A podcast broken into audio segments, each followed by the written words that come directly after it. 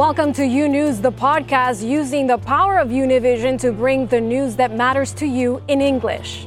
Today is Monday, May 11th. I'm Lorraine Cáceres. Here are today's headlines.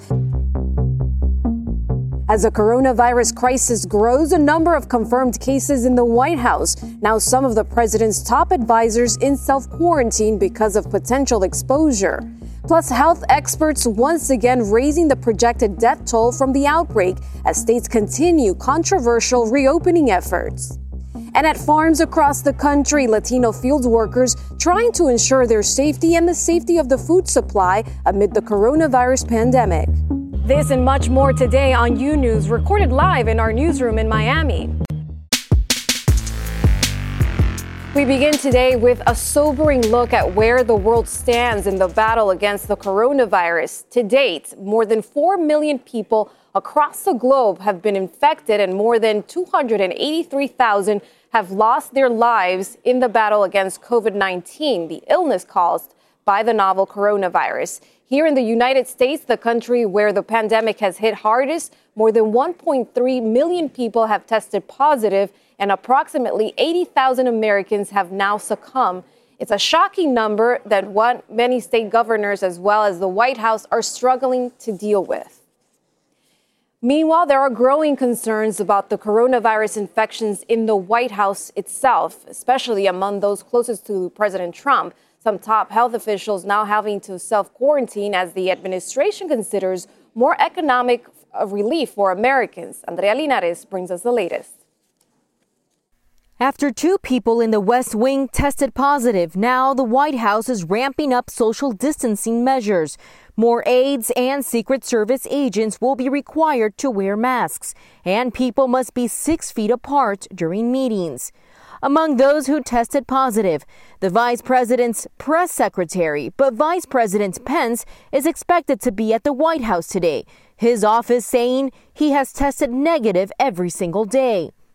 The nation's top coronavirus experts also forced to self quarantine after coming into contact with an infected White House staffer, including Dr. Anthony Fauci.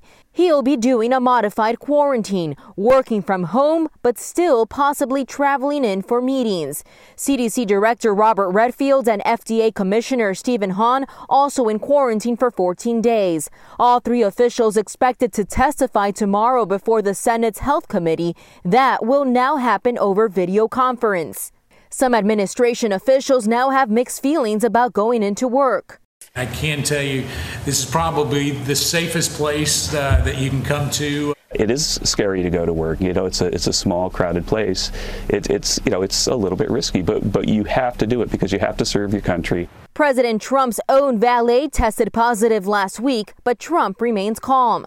Well, I'm not worried. No, I'm not worried. Former President Obama criticizing the Trump administration's handling of the pandemic, calling it an absolute chaotic disaster during a conversation with ex members of his administration, according to a recording obtained by Yahoo News. Meanwhile, the White House is trying to focus on reopening the economy as the unemployment numbers keep climbing. Treasury Secretary Steven Mnuchin was one of several Trump officials who are predicting Depression era numbers, but says there's a difference this time. Unlike the Great Depression, where you had economic issues that led to this, we closed down the economy. So it's, it's, it wouldn't be a surprise if you closed down the economy that in half of the workforce is half the people didn't work. And, and that's why we're very focused on rebuilding this economy and getting it back to where it was. This is no fault of American business. This is no fault of American workers. Americans wonder if there will be a second stimulus check. Republicans and Democrats are split on that decision. Some worry that these additional payments will increase the historic federal deficit. But those in favor say many unemployed workers haven't filed a jobless claim yet and they could benefit from this money. In Miami, Florida, Andrea Linares, U News. Meanwhile, pressure continues mounting for the country to reopen states imposing a patchwork of rules to restart their economies as Americans feel caught in the middle between wanting to go back to business but also needing to know they'll be safe. The country continues to reopen, 45 states now easing restrictions, even as the number of new cases continues to rise in at least 15 of them. More than 20,000 new cases were recorded in the U.S. on Sunday, according to Johns Hopkins University, and that number could increase. We're seeing in some states, you know, a 20 percentage point increase in just 10 days in mobility. Uh, and that will translate into more human contact, more transmission. This weekend in Kentucky, churches held in person services with spaced out seating. But in Castle Rock, Colorado, a crowded restaurant on Mother's Day with few customers wearing masks.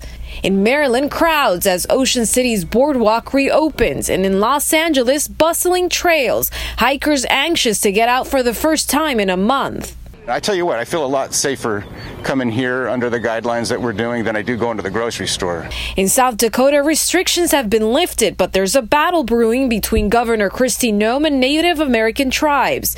The governor demanding the Oglala Sioux tribe and Cheyenne River Sioux tribe remove their checkpoints entering the reserve in the next 48 hours, saying it interferes with traffic on U.S. and state highways. But the tribes say they are keeping roads accessible. Both tribes have strict stay at home orders and curfews for their communities. This as stores in Ohio prepare to reopen on Tuesday, a decision local leaders recognize is risky but necessary. Uh, we know that does come with risk. We know that there's a risk of, of not taking action as well as we see unemployment rates go up, uh, as we see state and local governments uh, in need of resources to provide the social safety net for healthcare, for education, uh, a variety of other things. We believe that we can do two things at once. The coronavirus is going to be with us throughout the rest of the year. We need to learn to live with it. And we're using the experiences that Ohio businesses have had globally Today, there are new developments in the killing of 25 year old Ahmaud Arbery. The unarmed African American jogger in Georgia was fatally shot after being confronted by a white father and his son back in February. Those two now facing murder charges. The state's attorney general is asking the Justice Department to investigate the handling of the case as authorities review newly obtained surveillance video that appears to show Arbery the moments before the shooting. Jorge Hernandez has more. State investigators who have taken over this case from county authorities are looking at new videos that appear to show Ahmaud Arbery in the moments before he was allegedly killed by Travis McMichael and his father Gregory, who spent a career in law enforcement working for local prosecutors. The two were charged with murder last week, nearly two and a half months after this killing was recorded on a cell phone in February. They claimed they were attempting to perform a citizen's arrest when they chased down and confronted Arbery. According to police, the McMichaels say they believed Arbery resembled a suspect allegedly seen breaking into homes in their neighborhood. But police say there have been no reports of burglaries or thefts in the area in the nearly two months before Arbery was killed. This surveillance video obtained by Atlanta ABC affiliate WSB was recorded about an hour before Arbery's death. It shows a man walking toward a home construction site, then entering. Arbery's family attorneys say they believe this second video, obtained by ABC News, does show the 25 year old former football player in that home under construction, but they emphasize that he wasn't breaking the law and left empty handed. Whatever they're trying to make out just try to justify for what they did, they can't do it. In a statement overnight, the owners of that home saying they want Ahmaud Arbery's parents to know that they are very sorry for the loss of their son and they're praying for them. The family said they have no relationship with the McMichaels and would never have wanted what they call a vigilante response. Jorge Hernandez, U News. And more than 200 pairs of shoes representing Iowans who have died of COVID 19 were stolen in Des Moines over the weekend. During Vice President Mike Pence's visit to the Iowa State Capitol on Friday, one pair for every resident who has died was put up. But on Saturday morning, someone had taken them all 243 pairs of shoes, according to the police report. The woman who started the protest said a burglar won't stop her from continuing to raise awareness. She is planning a shoe drive for Thursday to get more shoes and continue to campaign for her cause. And with unemployment near 15%, a grocery store in Maryland hosted a giveaway to help. So many people showed up for the event that police had to direct traffic. With the help of local business owners, the market was able to offer more than 150 customers bags full with rice, beans, along with cooking oil, fruit, water, and more. Those on the receiving end having been impacted by heavy job losses at levels not seen since the Great Depression. The New York City Transportation Authority says it's the first time in 115 years. Last week, the city's iconic subway system shut down late at night to allow an army of cleaners to disinfect. Fabiola Galindo takes a look at what the historic operation entailed and what it will keep, what, what will it take to keep the system clean. Rare images are coming from the New York City subway that used to run 24 hours a day. Empty seats that in a normal late night will be packed. Uh, we use the rags, we use alcohol. 500 cleaning workers like him are the only ones allowed in the trains from 1 to 5 a.m. They disinfect the trains, finding all kinds of leftovers, including human fluids. In the first ever deep cleaning work, they spray 472 stations twice a day. It is the first step to attract the massive amount of passengers that used to be here. Before the pandemic, says this train operator, she used to take at least 100 passengers per train car. In an ideal world, how many people would you fit while keeping social distance here? Uno al principio, otro, tres por, tres por asiento. One at the beginning and one at the end of the bench. That would be perfect, she says. But can you imagine telling that to people in a city like New York? With so many people, how can we tell someone only three per bench? A huge challenge for the transit agency that is planning on hiring personnel to monitor the use of masks and manage crowds. They are even considering taking passengers' temperature. And while the massive city artery is stopping, another problem surges how to relocate thousands of homeless people who find refuge in the subway, creating unsafe conditions for passengers and workers. Emocionalmente es un poco drenante. It's emotionally draining, she says. We've lost several co workers because of this crisis. Three of her colleagues just in this terminal have died, and more than 100 in the entire transit system passed away from COVID 19. In New York, Fabiola Galindo, U News. On farms across the nation, working workers continue toiling away, an essential service necessary to keep the country's food supply chain up and running during these turbulent times. But as Azul Alvarez explains, many of those farm workers, some of whom are undocumented, don't believe their health or well-being is taken into consideration as they're forced to take their own protective measures. Resources are scarce, but despite that, Pedro keeps up with good hygiene while working these fields. He improvises his own protective equipment. I buy hand sanitizer and a face mask. Pedro is from Guatemala. He tells us that in his backpack he has all the essentials his boss won't provide him with during the pandemic. His brother Jesus also works these fields picking okra. He doesn't have a face mask and says he hasn't been told about protective measures.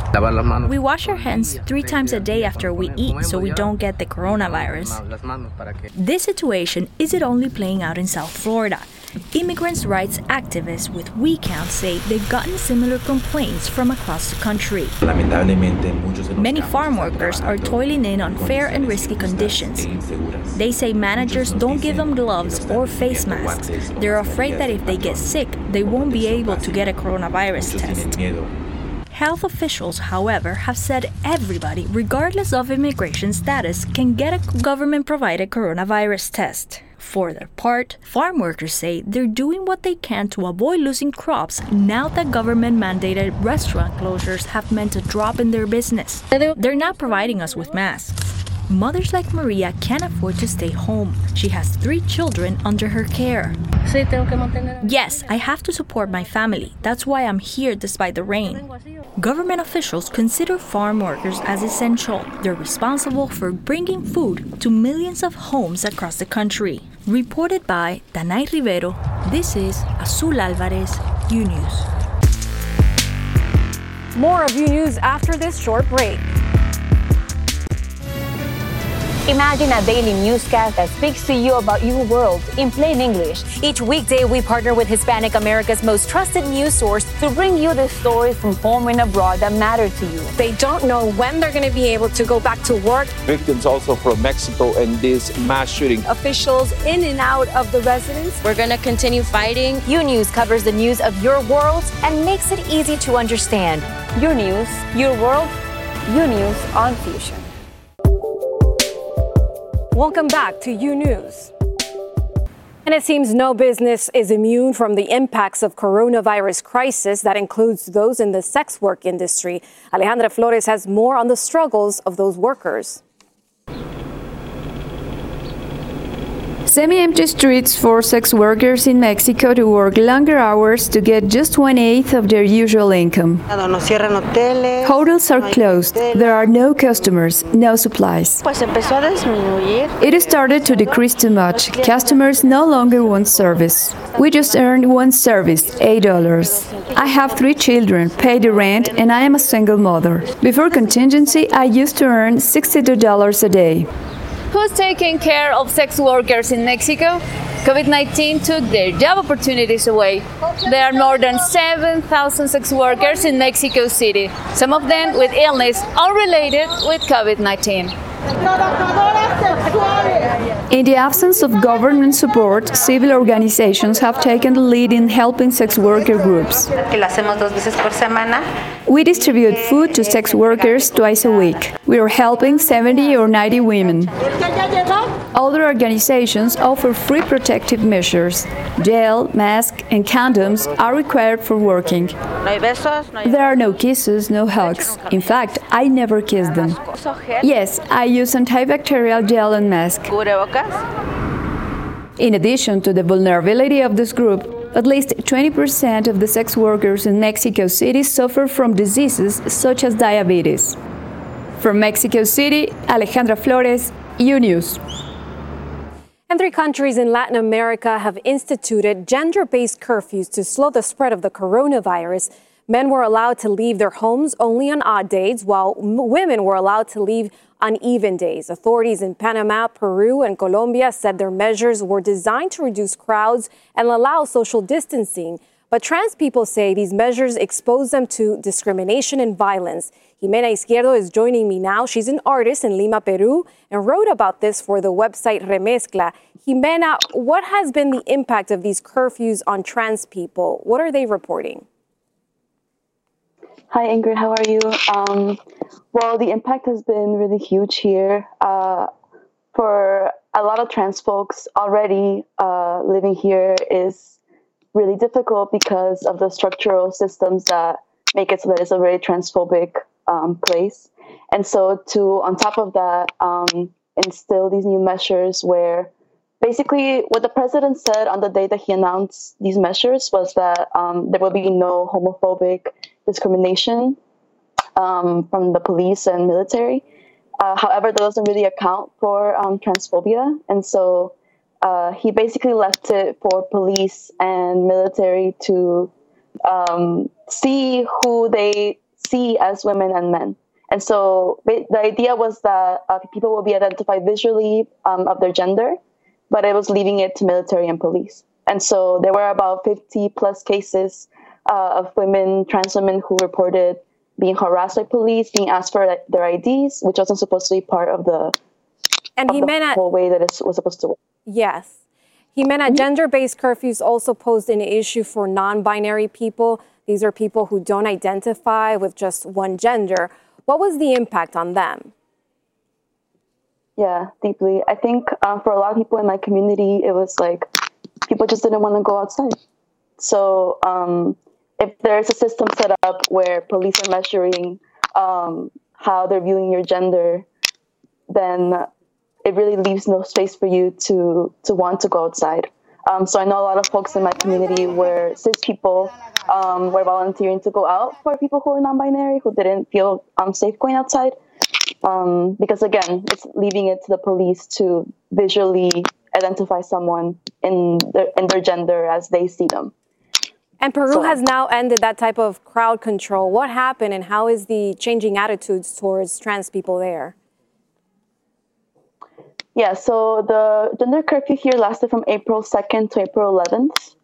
Um, and that's because, well, I think the whole point was to lessen the amount of people on the street. However, the government didn't account for the fact that we live in a patriarchal society, um, which therefore means that most of the people going out to do domestic labor, to buy um, food, um, to buy medicine are women and femmes. And so the days that women, as you can see in this video, which I recorded, um, were allowed to go on the streets, it was packed. Uh, and on the days that men were supposed to go out on the streets, uh, it was it was very bare. Um, and so actually, I just I read uh, that Farid Matuk, who's one of the people who is a member of the COVID nineteen uh, operations command here, who who's was like one of the people behind this idea of the gender curfew, was saying um, that he made a mistake and that they should have had at least four days for women to go out and just two for men. um, and so, yeah, that just shows you the way that they're thinking about how how simple gender can be in their eyes. Well, thank you so much, Jimena Izquierdo from Lima, Peru. Thanks for listening to U News, the podcast. Don't forget to follow U News on Instagram, Twitter, and Facebook. And if you haven't yet, go to your favorite podcast platform and subscribe, rate, and review. Join us tomorrow for a new episode. Until then,